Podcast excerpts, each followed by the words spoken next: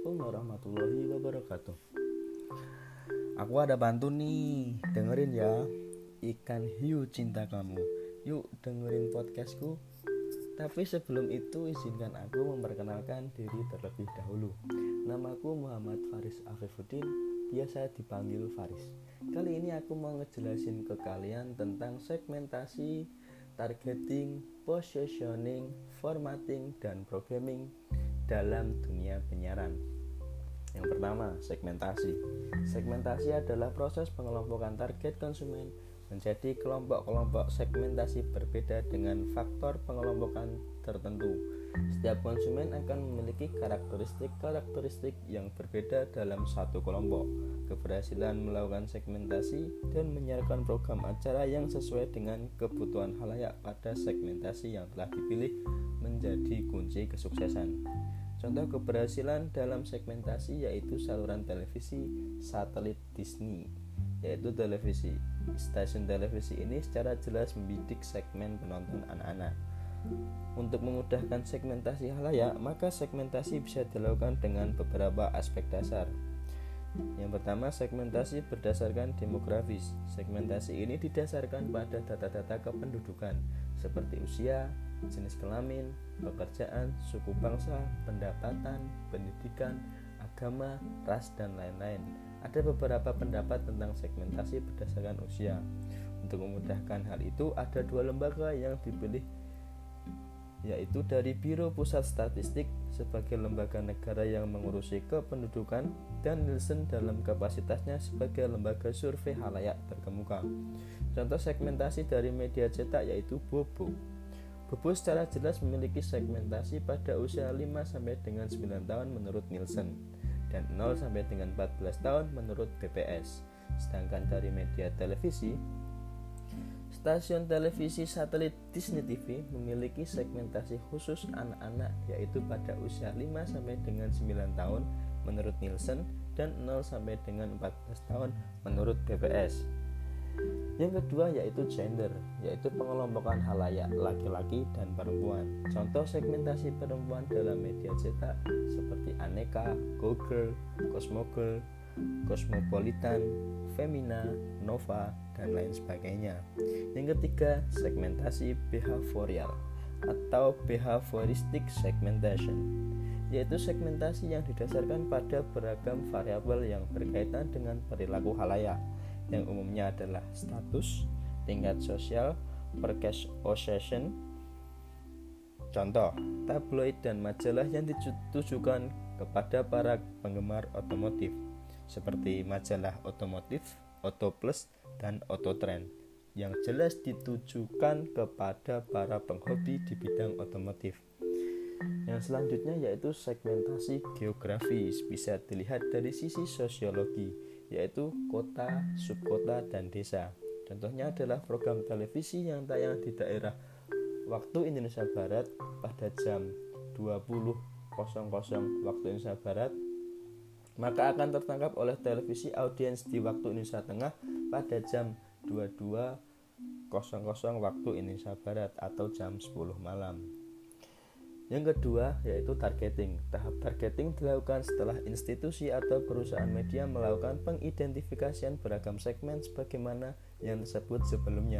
Setiap media pasti memiliki pertimbangan tertentu untuk memilih segmen tertentu sebagai target media. Pertimbangan utama yang digunakan perusahaan setidaknya berkaitan pada dua hal, yaitu pada faktor eksternal berupa segmentasi halayak yang dianggap memiliki potensi, serta faktor internal yang berupa kemampuan sumber daya perusahaan. Ada banyak pilihan model targeting, di antaranya satu konsentrasi pada segmen tunggal atau single segment concentration. Perusahaan media memilih satu saja segmen halayak. Yang kedua, spesialisasi secara selektif atau selective specialization. Proses targeting yang dilakukan oleh perusahaan dengan menyeleksi beberapa segmen. Yang ketiga, spesialisasi produk atau product specialization. Perusahaan melakukan pertimbangan targeting atas dasar membangun reputasi yang kuat di produk dan spesifik. Yang keempat ada spesialisasi market atau market specialization. Perusahaan berkonsentrasi melayani kebutuhan dalam kelompok segmen tertentu. Yang terakhir yaitu jangkauan semua pasar atau full market coverage. Contoh, ada sebuah perusahaan media yang ingin menerbitkan harian olahraga. Perusahaan tersebut beranggapan bahwa pasar pembaca media olahraga harian di Indonesia masih terbuka luas. Karena hanya ada dua pemain yaitu harian top score dan harian bola. Perusahaan media yang hendak ikut meramaikan pasar harian olahraga ini harus mampu memetakan siapa halayak yang menjadi targetnya berdasarkan perilaku sebagai sebuah harian olahraga tentu yang dibidik adalah hayalak halayak yang memiliki loyalitas kuat pada olahraga yang ketiga ada positioning Positioning adalah sesuatu yang merujuk pada citra terbentuk di benak halayak dari media tertentu. Cinta yang melekat pada Merek dalam positioning disebut sebagai brand image atau citra merek. Tahap yang dilalui media dalam positioning yaitu yang pertama identifikasi target halayak, yang kedua menciptakan perbedaan dengan media lain, dan yang terakhir menciptakan keunggulan media. Contoh positioning.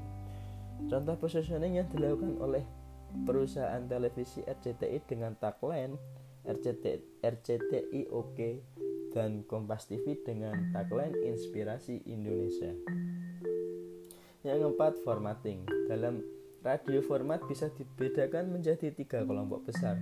Kelompok pertama adalah format musik, format yang paling mudah ditemui dalam berbagai stasiun radio swasta komersial.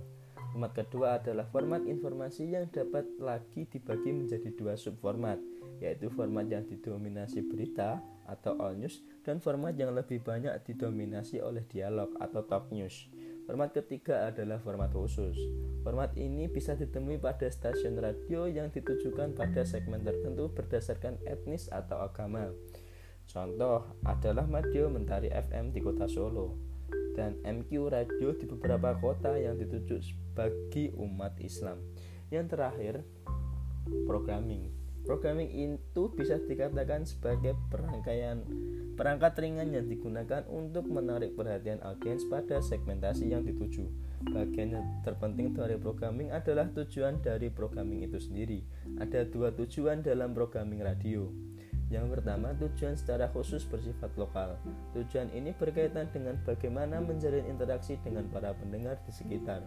Contoh dari tujuan ini adalah menyediakan layanan untuk request lagu. Tujuan yang kedua adalah muter tentu dari siaran radio. Selain radio, televisi juga diharuskan membuat programming.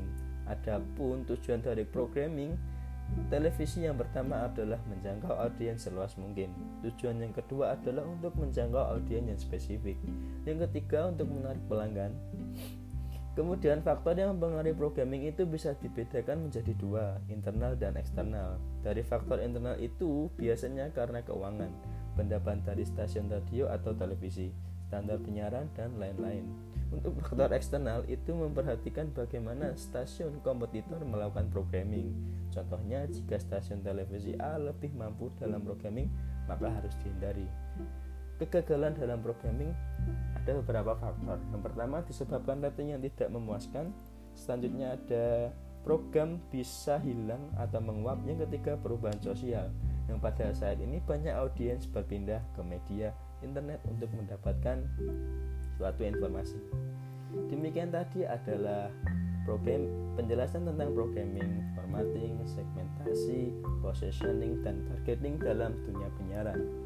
Jika ada salah kata dari dariku, aku mohon maaf yang sebesar-besarnya. Terima kasih untuk pendengar. Assalamualaikum warahmatullahi wabarakatuh.